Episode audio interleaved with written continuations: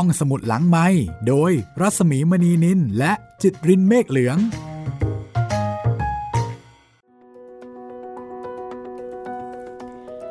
มาแล้วค่ะห้องสมุดหลังไม้เปิดทำการอีกครั้งหนึ่งแล้ว สวัสดีครับพี่หมีครับ สวัสดีคุณจิตเรน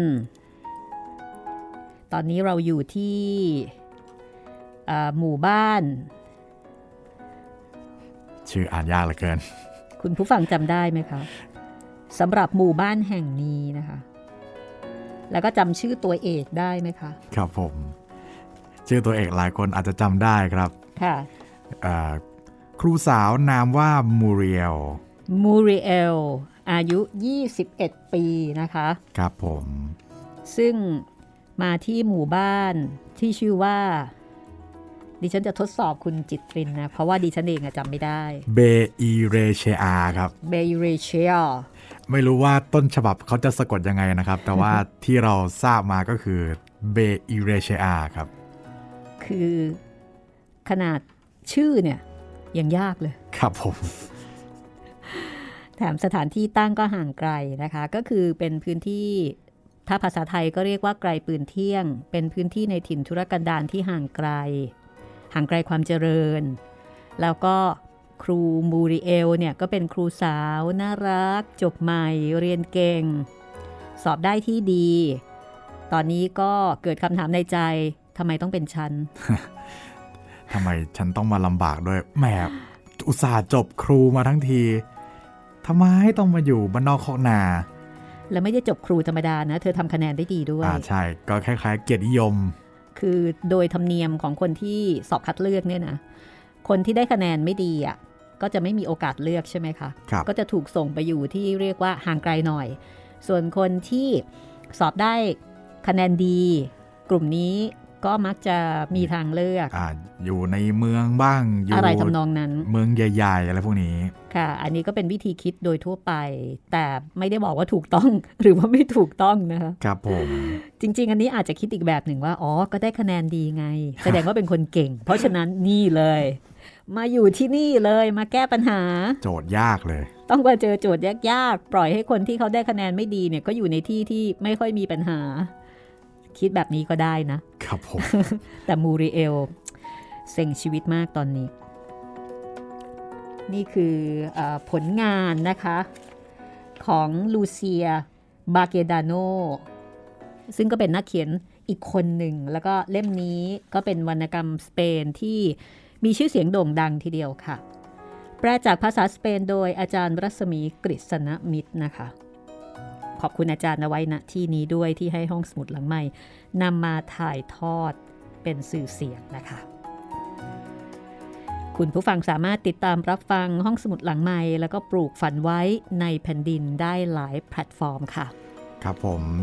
ติดตามกันได้ทั้งทางเว็บไซต์แล้วก็แอปพลิเคชันของไทย PBS Podcast นะครับ รวมทั้งทาง Spotify Podbean Google Podcast แล้วก็ทาง YouTube Channel ไทย PBS Podcast ด้วยนะครับ ฟังจากช่องทางไหนก็ทักทายแล้วก็ถ่ายถามกันได้ค่ะ ถ้าครับบอกผมด้วยก็จะเป็นพระคุณอย่างยิ่งเลยนะคะ เราจะได้รู้ช่องทางการรับฟังของคุณค่ะ ใช่แล้วครับ ติดต่อกันมาได้ 3 ช่องทางเลยนะครับ แฟนเพจ Facebook ไทย PBS Podcast แฟ นเพจของพี่หมีรัศมีมณีนินแล้วก็ทาง YouTube นะครับ คอมเมนต์ไว้ใต้คลิปที่ชมที่ฟังได้เลย เอาละมาถึงตอนที่มูริเอลได้เข้าพักในบ้านพักเนาะคุณคุณจิตรินครับผม แต่ว่าไม่ค่อยเป็นที่ต้อนรับเท่าไหร่ เจ้าของเก่านี่ถึงขั้นต้องย้ายบ้านไปเลย คือในหมู่บ้านเนี่ยไม่มีใครรับครูใช่ไหมใช่ มีบ้านนี้ แล้วบ้านนี้ก็มีห้องที่ดีห้องเดียวครับ และนั่นหมายความว่ามูริเอลอะก็ต้องไปแย่งห้องชายหนุ่มชายหนุ่มคนหนึ่งครับ เธอก็แหมก็ไม่รู้จะยังไงเหมือนกันนะคะครับ แล้วก็ตอนนี้ได้เวลากินอาหารเย็นค่ะอื้อหือเอาละเป็นมื้อเย็นมื้อแรกในสถานที่ใหม่ ในบ้านใหม่ท่ามกลางเอ่อ คนใหม่ๆนะคะที่เธอต้องทำความรู้จัก มีอะไรรอคอยมูริเอลอยู่ ไปกินอาหารเย็นพร้อมกับเธอกันเลยนะคะ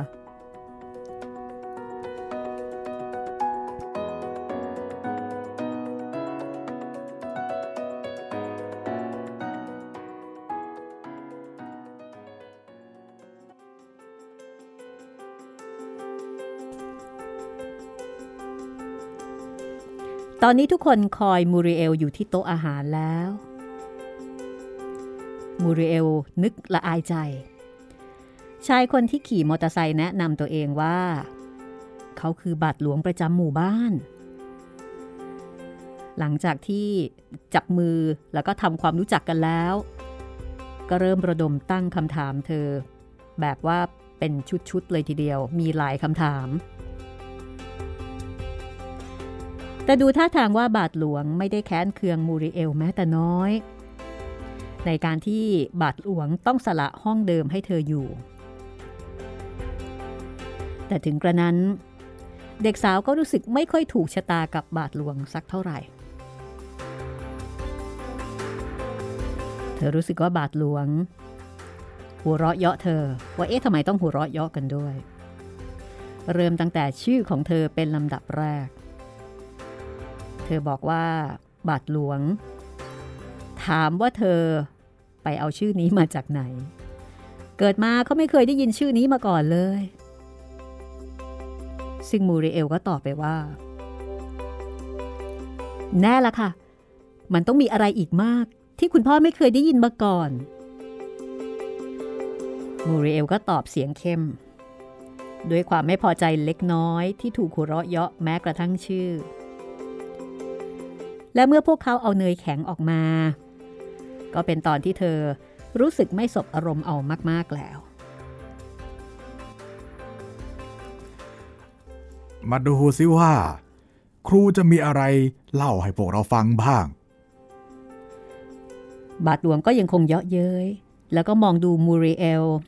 ด้วยใบหน้าที่คล้ายตัวตุ่น คืออารมณ์ประมาณว่า มองว่าเป็นเรื่องตลก พ่อเนี่ยชอบคุยกับสาวๆที่มาจากในเมือง อยากรู้ว่าพวกเธอคิดกันยังไง แต่เด็กสาวในเมืองตอนนี้ ไม่อยู่ในอารมณ์ที่จะทำอะไรโง่ๆ เพื่อให้บาทหลวงพอใจ คือไม่อยู่ในอารมณ์ที่จะเล่นสนุกด้วย แต่ถึงกระนั้นมูริเอลก็พยายามที่จะไม่ให้บาทหลวงรู้ว่าเธอกำลังรำคาญและก็ไม่พอใจ ราะว่าแม่มักจะพร่ำบอกเธออยู่เสมอ ว่าบาทหลวงนั้นคือผู้รับใช้ของพระเจ้า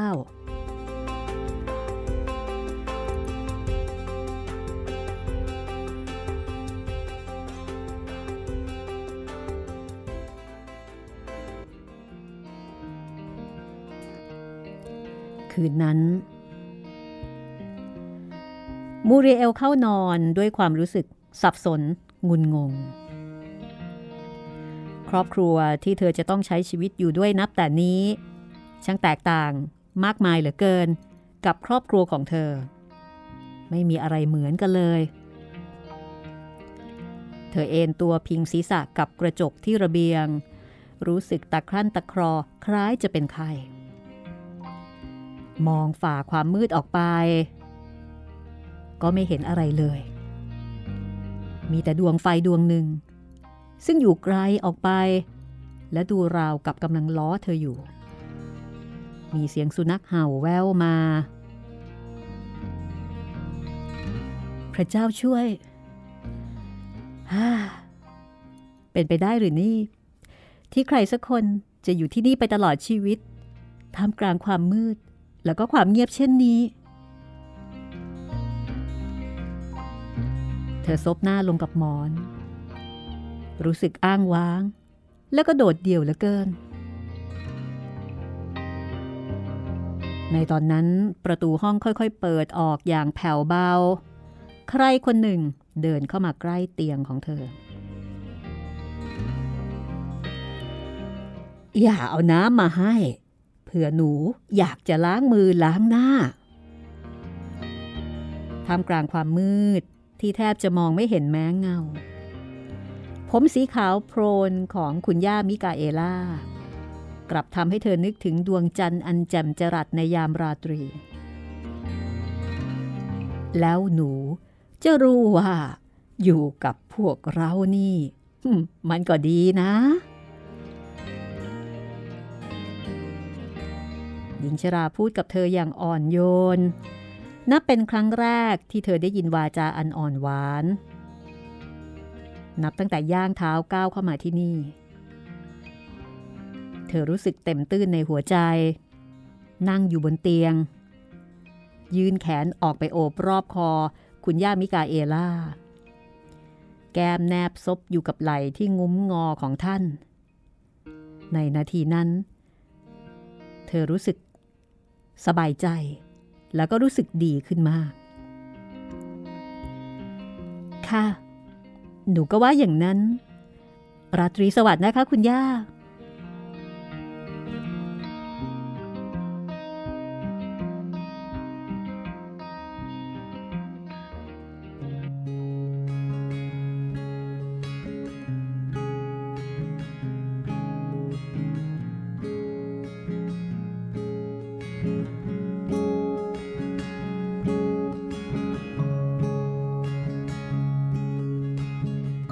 สาวหลับสบาย รวดเดียวถึงเช้า แล้วก็ตื่นด้วยเสียงระฆังจากโบสถ์ที่ปลุกชาวบ้านให้ไปร่วมพิธีมิสซาเธอรู้สึกว่าเสียงระฆังนั้น ช่างไพเราะอะไรเช่นนี้ เสียงที่เรียบง่าย ธรรมดา แต่อ่อนหวานสนอหูจนไม่อาจสรรหาคำมาพรรณนาได้ มูริเอลดีตัวลุกขึ้นจากเตียง เปิดประตูระเบียง ภาพที่เห็นเบื้องหน้าตอนนี้ทำให้เธอรู้สึกว่า เป็นไปได้อย่างไร เพราะนี่คือหมู่บ้านที่เธอเห็นเมื่อวานนี้ เพียงแต่มันงดงามกว่ากันมากนักภูเขาทะมึนที่ดูราวกับจะข่มขู่เธอเมื่อวานนี้ กลับเปลี่ยนเป็นภูเขาสีเขียวปนน้ำเงินที่สวยงามเหลือเกิน บ้านสีเทาที่แลดูเศร้าส้อย กลับดูสว่างสวยัย มีชีวิตชีวาด้วยกระถางไม้ดอกหลากสีสันบานสะพรั่ง สวนผักที่ได้รับการดูแลเอาใจใส่เป็นอย่างดี ก็มีผักต้นอวบอ้วนเต็มไปหมด มีต้นแพรและก็ต้นแอปเปิลที่ออกลูกดก ดืนไกลออกไป ยังมีท้องนาท้องไร่อีก ความงดงามที่ได้เห็นทำให้เธอถึงกับหัวเราะออกมาอย่างไออาย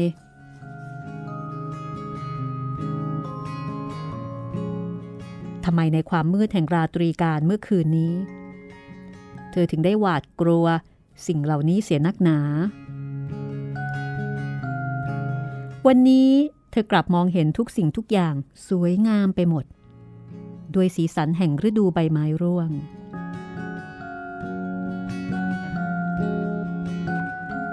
เธอนึกถึงเหตุการณ์เมื่อวาน ที่เธอใส่ชุดดูราวกับหญิงเคราะห์ร้าย ลงไปกินอาหารเย็น ซึ่งทำให้คุณย่าถามเธอว่า ไว้ทุกอยู่หรือเธอแต่งกายโดยไม่คำนึงถึงกาละเทศะเลย แต่ก็ช่างมันเถอะ เรื่องไม่เข้าท่าอย่างนั้น เพราะเธอตั้งใจจะอยู่หมู่บ้านนี้เพียงแค่เดือนเดียว ในเวลาสั้นๆ นี่แหละ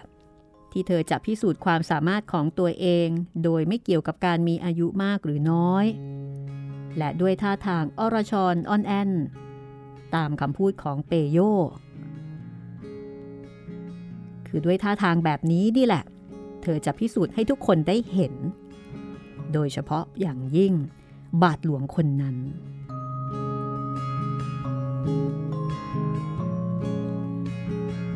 เช้าวันนั้น มูริเอลก็ไปโบสถ์กับลูกสาวของเปโย แม่ของเธอไปมิสซาเช้าที่โบสถ์ของหมู่บ้านใกล้เคียงก่อนหน้านี้แล้ว จึงอยู่บ้านกับลูกเล็ก โบสถ์ช่างสวยงามเสียนี้กระไร จะต้องเป็นเพชรล้ำค่าของหมู่บ้านอย่างไม่ต้องสงสัย มูเรเอลรู้สึกชอบแล้วก็สบายใจเมื่ออยู่ที่นี่ บาทหลวงซึ่งในขณะนั้นกำลังสวมชุดทำพิธีมิซาสีเขียว ก็ดูเป็นพระปกติธรรมดา แม้ว่าท่านจะสวมแว่นตาทรงกลมหนาเตอะ เธอนึกแปลกใจ ที่มองท่านคล้ายตัวตุ่นเมื่อวานนี้ บาทหลวงแนะนำให้มูริเอลรู้จักกับบรรดาแม่บ้านของหมู่บ้านนี้ ตรงบริเวณประตูทางออกเมื่อพิธีมิซาสิ้นสุดลง บรรดาแม่บ้านต่างก็ชวนมูริเอลไปอยู่ที่บ้านทำให้เธอลืมความผิดหวังไปได้ชั่วขณะหนึ่งว่า เมื่อวานนี้เอง ที่เธอรู้ว่าทุกคนล้วนปฏิเสธ แล้วก็อ้างเหตุผลต่างๆ นานา ที่ไม่รับเธอไปอยู่ด้วยได้ สิ่งเหล่านี้ทำให้หญิงสาวรู้สึกสับสนแล้วก็มึนงง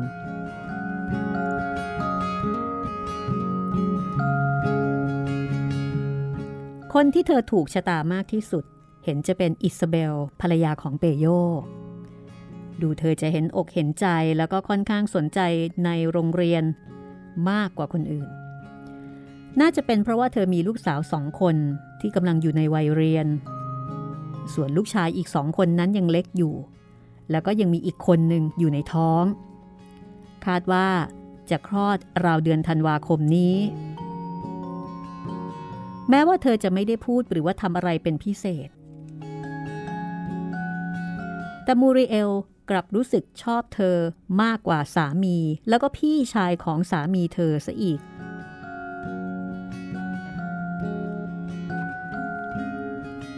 กาแฟใส่นมและขนมปังของที่นี่ทำให้หญิงสาวรู้สึกดีขึ้น เปโยเองก็ดูน่าคบหาสมาคมมากขึ้น พี่ชายของเขาก็ดูจะขี้อายน้อยลง และบาทหลวงก็ไม่ช่างหัวเราะเยาะเหมือนเมื่อวาน เธอรู้สึกดีใจที่ไม่ค่อยมีใครสนใจ เพราะว่าตามธรรมดาแล้ว ธอเป็นคนค่อนข้างขี้อาย แล้วก็จะรู้สึกไม่ดีเอาซะเลย เวลาที่มีคนไม่คุ้นเคยมาจ้องมองแบบจริง ๆ จัง ๆ ทุกคนพูดคุยกันเกี่ยวกับเรื่องของการไถหวาน และเกี่ยวกับท้องทุ่ง ซึ่งมูริเอลไม่รู้เรื่องอะไรกับเขาเลย หลังจากอาหารกลางวัน ทุกคนก็แยกย้ายกันไปนอนพักผ่อน ซึ่งเป็นธรรมเนียมอย่างหนึ่งของเบอิเรเชอา ที่เธอไม่อาจทำตามได้ เธอก็เลยถือโอกาสเดินไปที่โรงเรียนอีกครั้ง แล้วก็แอบหวังว่า ในเมื่อทุกอย่างรอบๆตัวเธอ ดูดีขึ้นในวันนี้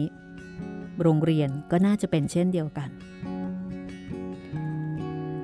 แต่หญิงสาวก็ต้องผิดหวัง เพราะว่า โรงเรียนก็ยังคงเหมือนเดิม เพดานห้องยังเต็มไปด้วยรอยด่าง กล่องกระดาษใส่ยาเบื่อหนูยังตั้งอยู่กลางห้อง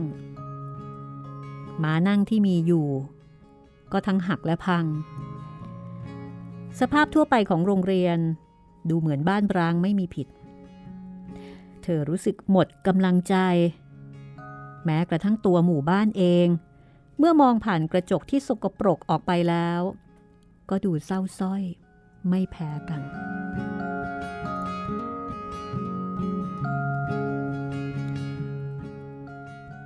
เธอนึกในใจว่าถ้าเธอจะมีแค่โรงเรียนธรรมดาธรรมดากับเขาสักโรงหนึ่งเรื่องอื่นๆ จะไม่เป็นปัญหา เธอคงจะลืมบรรยากาศของหมู่บ้าน และความไม่จริงใจของบรรดาแม่บ้านที่เธอพบเมื่อเช้านี้ได้ แม่บ้านที่แซงชวนให้เธอไปอยู่ด้วยอย่างมีน้ำจิตน้ำใจ ทั้งๆทที่ได้ปฏิเสธแข็งขันก่อนหน้าที่เธอจะมาถึง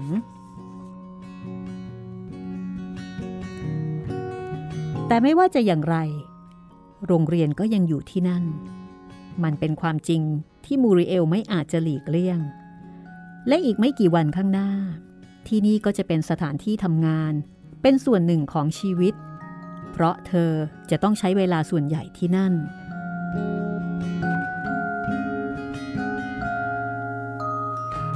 หญิงสาวไม่รู้ว่านั่งอยู่หน้าโต๊ะ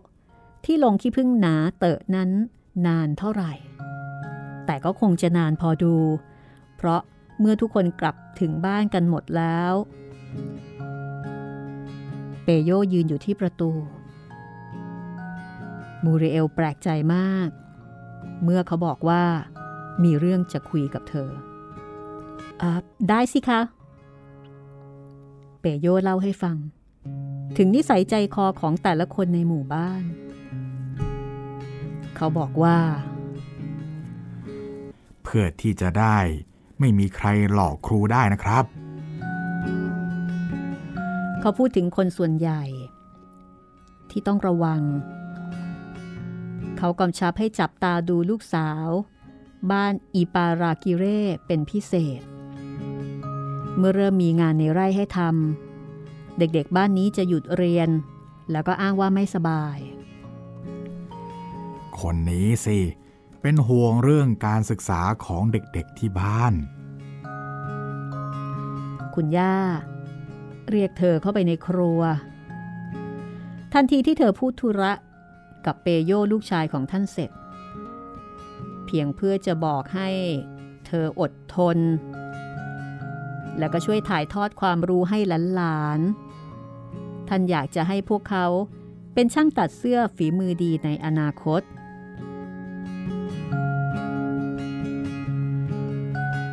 โดยเฉพาะเจ้าคนเล็ก เจ้าคนโตน่ะ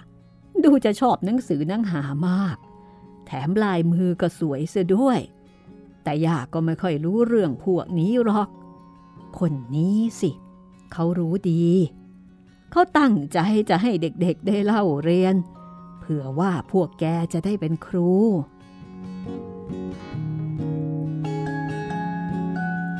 แล้วมูริเอลก็ได้เข้าใจว่า คนนี้ของคุณย่า หมายถึงอิซาเบลนั่นเอง อิซาเบลก็คือภรรยาของเปโย แม้ว่าวิธีเรียกจะฟังดูแข็งกระด้าง แต่ก็มีความรักความอบอุ่นแฝงอยู่ นี่เป็นวิธีง่ายๆ ที่ทำให้เข้าใจว่า อิซาเบล เป็นหัวใจของบ้านหลังนี้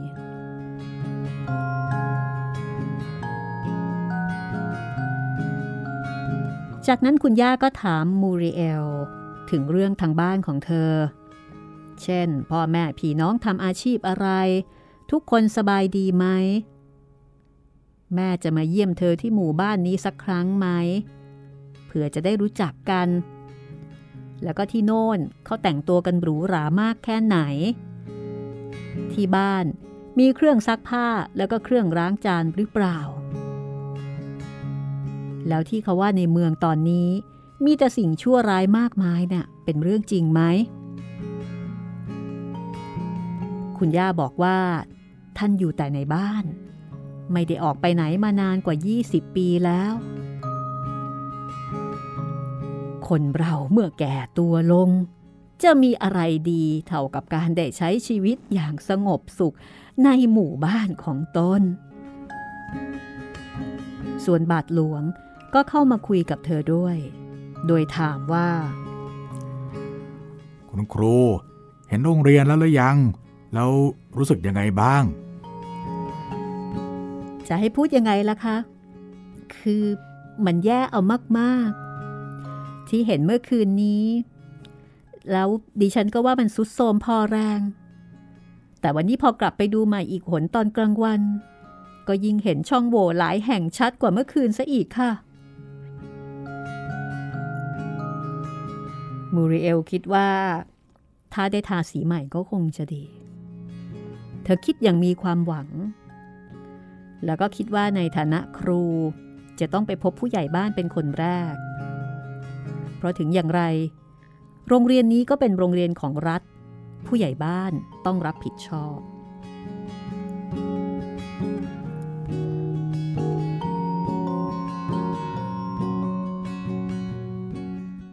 นิจจา ผู้ใหญ่บ้านของเบอิเรเชอานั้น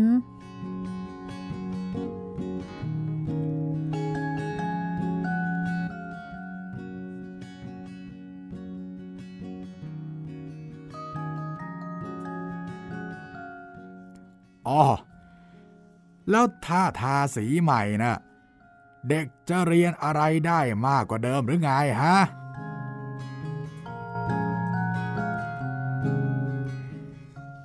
ูริเอล พยายามพูดให้ผู้ใหญ่บ้านเห็นด้วย ว่าน่าจะทาสีห้องเรียนใหม่ อาจจะเป็นสีครีม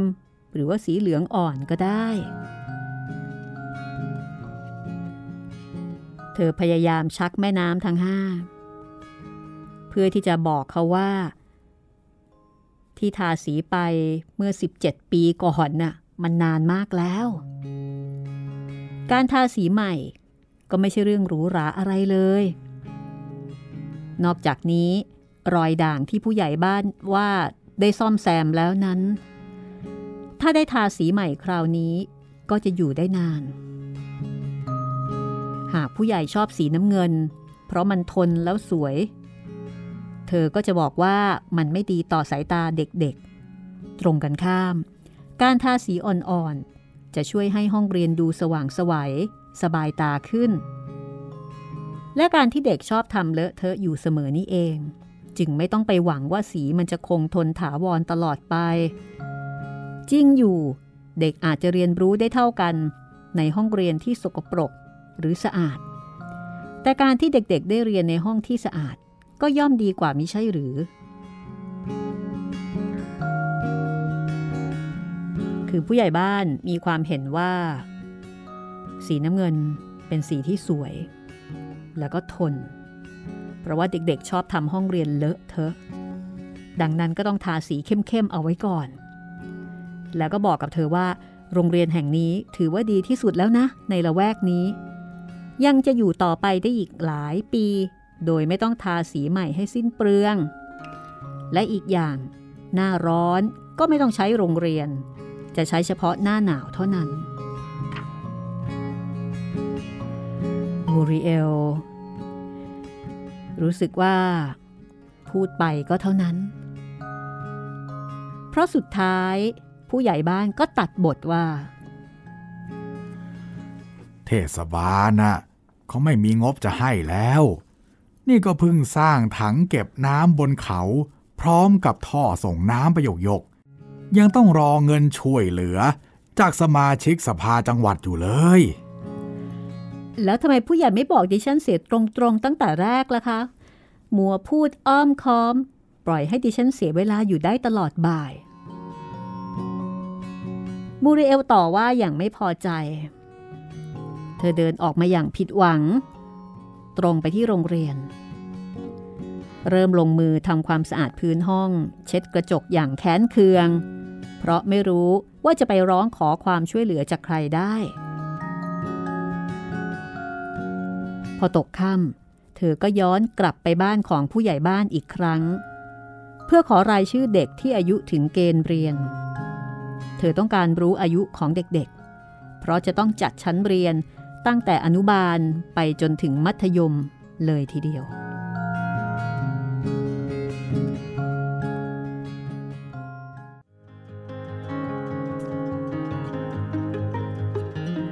แต่ชายที่แสนดีคนนี้ ออกมาบอกกับมูริเอลหน้าตาเฉยว่าเอ่อผมเนี่ยเก็บเอกสารทั้งหมดไว้ในหีบ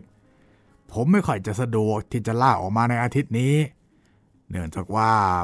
ผมกำลังยุ่งกับการเก็บหญ้าอยู่ และถ้าหากจะต้องรื้อหีบจริง ๆ แล้วก็ จะเป็นเรื่องวุ่นวายไม่ใช่น้อยเลย ตั้งแต่ที่มีครูมาสอนที่นี่ก็ไม่เคยมีครูคนไหน จะมาขอรายชื่อเด็กๆแบบนี้เลย ยิ่งไปกว่านั้นนะนะ ผมเองก็ไม่รู้ด้วยซ้ำว่าจะต้องทำรายชื่ออย่างไรทำไมครูจะต้องสนใจด้วยว่าเด็กจะอายุมากหรือว่าน้อยแค่ไหนอย่างไร หรือว่าโรงเรียนเนี่ยควรจะทาสีโน้นสีนี้ ไม่เห็นมีครูคนไหนเขาจะเรียกร้องแล้วก็ร้อนรนมากเท่านี้เลย มูริเอลได้ฟังก็คงเซ็งมากฮ่าก็เพราะเหตุนี้นะสิ เขาถึงได้อยู่กันนานนัก เธอตอบโต้ เพราะจำได้ว่าที่เบยูเรเชอานี้ เพียงแค่สองปี ก็ต้องเปลี่ยนครูไปแล้วถึงเจ็ดคน และมีครูคนเดียวเท่านั้น ที่อยู่จนครบเทอม เธอเริ่มเข้าใจแล้ว ว่าทำไมที่นี่ถึงเปลี่ยนครูบ่อยนัก หญิงสาวกลับบ้านด้วยอารมณ์ที่พรุ่งพร่าน เหนื่อย แล้วก็ผิดหวัง แล้วก็นั่งโมโหอยู่ตรงม้านั่งหน้าบ้านนั่นเอง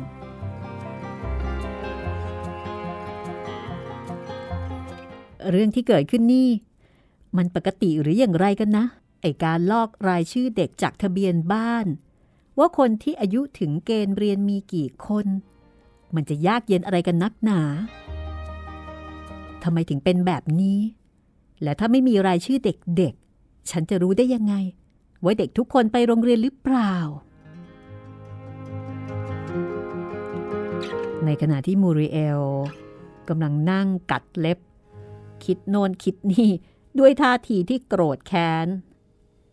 บาทหลวงโคเซมาริ ที่กำลังเดินเข้าบ้าน ก็เอ่ยทักขึ้นว่า เป็นอะไรไปมูเรียว ไม่มีอะไรหรอกค่ะกำลังคิดถึงเรื่องผู้ใหญ่บ้านอยู่นะคะ เขาวุ่นวายอยู่กับการเก็บหญ้า จนไม่มีเวลาลากเอาหีบเก็บเอกสารออกมา ก็เลยให้รายชื่อเด็กนักเรียนไม่ได้ เราใช้เวลาตลอดบ่าย ถกเถียงกันฉันมิตร เรื่องจะทาสีห้องเรียนใหม่เป็นสีเหลืองอ่อน แล้วก็เรื่องงบประมาณของเทศบาล แต่ถึงอย่างไร โรงเรียนก็ยังดูน่าเกลียดเหมือนเดิม ดิฉันไม่ทราบว่าจะเริ่มตรงไหนก่อนดี ไม่มีใครช่วยได้สักคน ถ้าเป็นแบบนี้ คุณพ่อคิดว่าคนเราจะทำงานได้หรอคะทำไมจะไม่ได้ล่ะ เอาใจเย็นใจเย็นอย่าเพิ่งโมโหนะ เธอทำหน้าอย่างนั้น นอกจากจะไม่ช่วยแก้ปัญหาอะไรแล้ว มันยังไม่ดีกับตัวเองอีกด้วยรู้ไหมมูริเอลทำท่าไม่พอใจ เธอเกือบจะหันหลังให้กับบาทหลวงอยู่แล้วเชียว คุณพ่อเนี่ยไม่เข้าใจดิฉันหรอกค่ะ แย่จริงนะ พ่อพอจะเดาออก พวกบาทหลวงน่ะ ไม่ค่อยเข้าใจอะไรนักหรอกเออดิฉันไม่ได้ตั้งใจจะพูดอย่างนั้นนะคะ คุณพ่อไม่เข้าใจหรอกค่ะ การมาทำงานในหมู่บ้านแบบนี้ ในที่ที่เรารู้สึกโดดเดี่ยวตัวคนเดียว ผู้คนก็ราวกับไม่มีตัวตน ไม่ว่าดิฉันจะไปโรงเรียนหรือจะไปที่ไหนๆก็ไม่เห็นมนุษย์สักคน แต่ดิฉันมั่นใจว่าพวกเขาเห็นดิฉัน แต่ว่าไม่มีใครอยากพูดด้วย หรือเข้ามาช่วยทำอะไรเลย มูริเอล ไม่แน่ใจว่าตนเองจะสามารถอธิบายความรู้สึกให้คนอื่นเข้าใจได้หรือไม่ แต่เธออยากจะให้พวกเขารู้สึกอย่างเธอ สนใจงานที่เธอทำแต่พวกชาวบ้านดูเป็นคนแปลกประหลาด เมื่อแรกมาถึง มูเรเอลคิดว่าทุกคนช่างมารยาทสามเสียจริง ๆ แต่หลังจากได้คบคุ้นกับครอบครัวของเปโย เธอก็พบว่ามันไม่ได้เป็นอย่างที่เธอคิด คงจะเป็นเพราะพวกเขาขี้อาย บางทีเมื่อเวลาผ่านไปสักระยะ เธอคงจะนึกหาคำมาบอกมาอธิบายความหมายของการขาดกำลังใจในการร่วมกันทำงาน อันจะก่อให้เกิดประโยชน์ต่อส่วนรวมก็ได้ นี่คุณพ่อหัวเราะเยาะดิฉันเหรอคะอ๋อเปล่า พ่อไม่ได้หัวเราะเยาะตรงกันข้ามซะอีก ทุกอย่างที่เธอพูดนะเป็นความจริง ก็จริงอยู่ เธอมาทำงานในที่ที่ผู้คนค่อนข้างจะเก็บตัวขี้อายอย่างที่เธอบอกเลย พ่อรู้ ว่าสำหรับเด็กสาวอย่างเธอ ซึ่งไม่คุ้นเคยกับชนบท มันคงจะง่ายกว่ามาก ถ้าเราทุกคนเป็นคนใจกว้าง เปิดเผยเป็นมิตร แล้วก็ร่าเริงจริงไหมอย่าพยายามทำความเข้าใจมนุษย์เลยมูเรียลจงรักพวกเขาเถอะ และเมื่อเธอเริ่มเรียนรู้ที่จะรัก เธอจะรู้เองว่า แม้จะไม่เข้าใจพวกเขา ก็ไม่ใช่เรื่องสลักสำคัญอะไร แต่มันยากนะคะคุณพ่อ ดิฉันจะรักคนที่ไม่ทำตัวให้คนอื่นรัก หรือคอยแต่จะหาเรื่องกับงานของดิฉันได้อย่างไรล่ะคะ เออ เอาเธอเอาเธอ เธอไม่คิดว่ามันเป็นข้อกล่าวหาที่รุนแรงไปหน่อยเหรอ ที่จะเหมาเอาว่าทุกคนหาเรื่องเธอนะ่ะเพียงเพราะว่าผู้ใหญ่บ้านคนดี ซึ่งคงจะอายที่จะให้เธอเห็นลายมืออันโยเยของเขา จึงยังไม่คัดรายชื่อเด็กให้เธอ แล้วใครอีกล่ะ ที่ไม่ยอมช่วยเหลือเธอนะ่ะมูริเอลรู้สึกว่าบาทหลวงพูดถูก เธอจึงก้มหน้างุด แล้วก็รู้สึกว่าตัวเองช่างต่ำต้อย แล้วก็น่าอาย ก็จริงอยู่ค่ะ แต่ว่า อืม แต่ว่าทำไมคุณพ่อต้องออกจากบ้านหลังนี้ล่ะคะ ไม่ใช่เพราะว่า ไม่มีบ้านไหนในเบอิเรเชอานี้ อยากรับดิฉันไปอยู่ด้วยดอกหรือคะ แล้วก็ไม่ใช่คุณพ่อหรือคะ ที่พยายามพูดให้เปโยรับดิฉันไว้ เพราะถ้าไม่อย่างนั้นที่นี่ก็จะไม่มีครู ดิฉันจึงได้อยู่ที่นี่ ในขณะที่คุณพ่อต้องย้ายไปอยู่คนเดียวที่บ้านเก่าๆข้างโบสถ์แบบนั้นนะคะมูเรียลรู้สึกว่า เธอชนะ คราวนี้ล่ะ บาดหลวง จะต้องคอตกบ้างล่ะ แต่เธอพลาดไปถนัด บาทหลวงคนนี้เข้มแข็งกว่าเธอท่านสามารถควบคุมสติอารมณ์ได้อย่างรวดเร็ว ไม่หรอกถ้าพูดอะไรออกมาน่ะ พ่อนะต้องการความเป็นเอกเทศ พ่อมีที่ทำงานอยู่ในโบสถ์ ถ้าได้นอนเสียที่นั่นด้วยก็ยิ่งสะดวก เข้าใจไหม แต่น่าเสียดายที่พ่อนะ่ะทำครัวไม่เป็น ค่ะ ค่ะอาทีนี้ลองย้อนกลับมาดูปัญหาของเธอ จะให้อะไรอะไรเป็นไปตามใจนึกนะคงเป็นไปไม่ได้ เธอต้องใจเย็นๆ และรู้จักอดทน สิ่งที่วันนี้เธอคิดว่าเป็นวัชพืช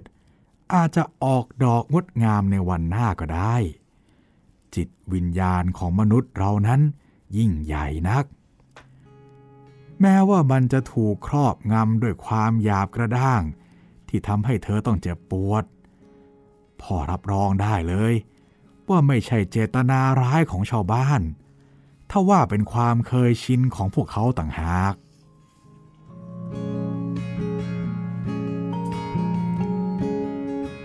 ความเคยชินน่ะหรอมูริเอลนึกอยู่ในใจ จนถึงขณะนี้ทำไมเธอจึงต้องพบแต่เจ้าความเคยชินเท่านั้น บาทหลวง โคเซมาริ มองดูหญิงสาวอย่างนึกสนุก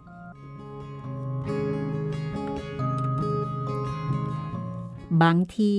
คงจะเป็นเพราะดิฉันเป็นคนหัวก้าวหน้าไปหน่อยกระมังคะแต่ถ้าเป็นอย่างนี้ทำไมเขาถึงส่งดิฉันมาโดยเฉพาะที่เบอีเรเชอาล่ะคะ ที่นี่น่ะ ไม่เคยมีครูคนไหนอยู่เกินสามเดือน และด้วยการเรียกร้อง และความร้อนบรนแบบดิฉัน อย่างที่ผู้ใหญ่บ้านว่า คงจะอยู่ได้ไม่เกินเดือนหรอก นี่ แล้วทำไมเธอไม่คิดสักนิดหรอว่า ก็เพราะเธอเป็นอย่างนี้นะสิ พระเจ้าจึงประทานเธอให้มาอยู่กับพวกเราคำว่าเราทำให้หญิงสาวรู้สึกใจอ่อนยวบ สงบเธอ คือสยบเธอลงได้อย่างราบคาบ คุณพ่อโคเซมาริ ก็ไม่ใช่คนที่เบอิเรเชอา ท่านเพิ่งจะมาอยู่ที่นี่ได้ไม่กี่ปี การที่ท่านเอ่ยคำว่าเราทำให้มูริเอลเข้าใจในทันทีว่า ตอนนี้ท่านได้กลายเป็นหนึ่งในพวกเขาไปแล้ว คือกลายเป็นส่วนหนึ่งของที่นี่ไปแล้ว คุณพ่อโคเซมาริไม่ได้เล่าให้ฟังว่า การเป็นบาทหลวงต้องเผชิญกับอุปสรรคนานับประการอย่างไรบ้าง แน่ละ่ะ มันน่าจะหนักหนากว่าการไปขอรายชื่อเด็กนักเรียนที่เธอกำลังคร่ำครวญอยากได้ คุณพ่อไม่แม้แต่จะเอ่ยถึงอุปสรรคของท่าน เพื่อปลอบขวัญให้กำลังใจ หรือสร้างความหวังใด ๆ แก่เธอ มูริเอลรู้สึก ละอายใจ แล้วก็คิดว่าตัวเองยังเด็ก และอวดดีเกินไป พ่อเชื่อใจเธอนะ ถึงแม้พ่อจะรู้จักเธอในช่วงเวลาเพียงสั้นๆ แต่พ่อก็สังเกตติดตามดูมาตลอด พ่อเชื่อว่าเธอเป็นคนฉลาด ได้โปรด อย่าหัวเราะเยาะดิฉันเลยนะคะคุณพ่อ เฮ้ย เชื่อเธอ ว่าพ่อเนี่ยไม่เคยหัวเราะย้อใคร ที่จริงแล้วปัญหาต่างๆตอนเนี้ยเล็กน้อยมาก เธอเป็นคนฉลาดต้องเอาชนะมันได้แน่ ปล่อยให้เวลาผ่านไปสักระยะเถอะ แล้วเธอจะหัวเราะได้กับความเจ็บช้ำน้ำใจในวันนี้ คุณพ่อใช้คำว่า ลูกที่รักกับมูริเอล ก่อนจะลาจากไป และคืนนั้น มูริเอลก็เข้านอนพร้อมกับความฝันอันบันเจิด เธอไม่รู้สึกโดดเดี่ยวอีกต่อไป อย่างน้อย ก็มีใครสักคนที่เธอไว้วางใจแล้วก็พูดคุยด้วยได้ เธอนึกทบทวนคำพูดของคุณพ่อบาทหลวงอีกครั้ง อย่าพยายามทำความเข้าใจมนุษย์เลย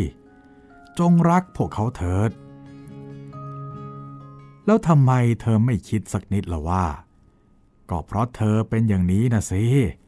พระเจ้าจึงประทานเธอมาให้อยู่กับพวกเรา พระเจ้าทำไมฉันไม่เคยคิดถึงพระเจ้าเลยนะ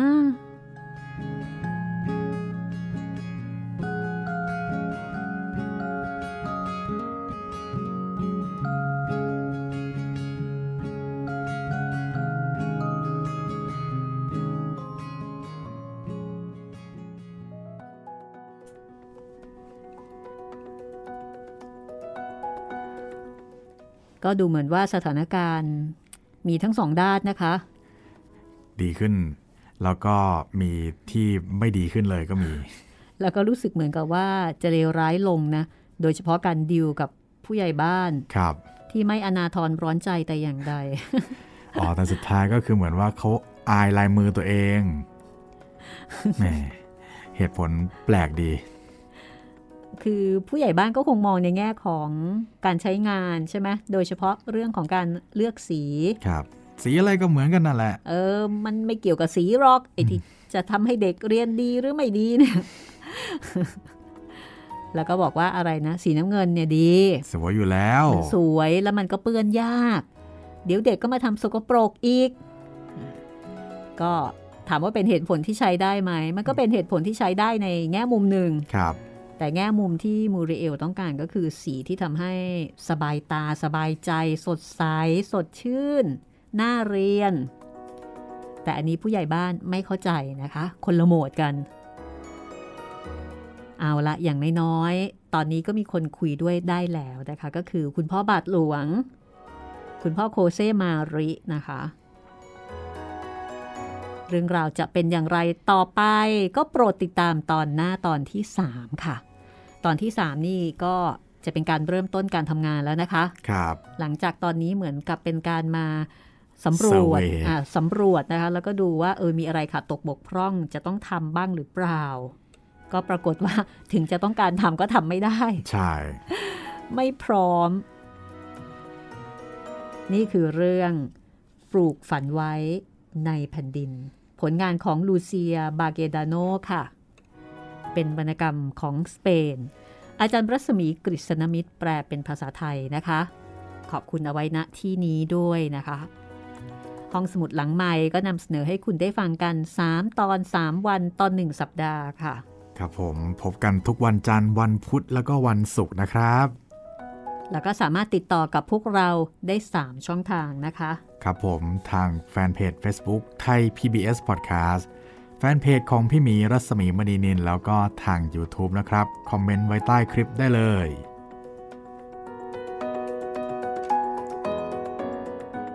พบกันใหม่ตอนหน้านะคะ วันนี้เราสองคนลาไปก่อน สวัสดีครับ สวัสดีค่ะ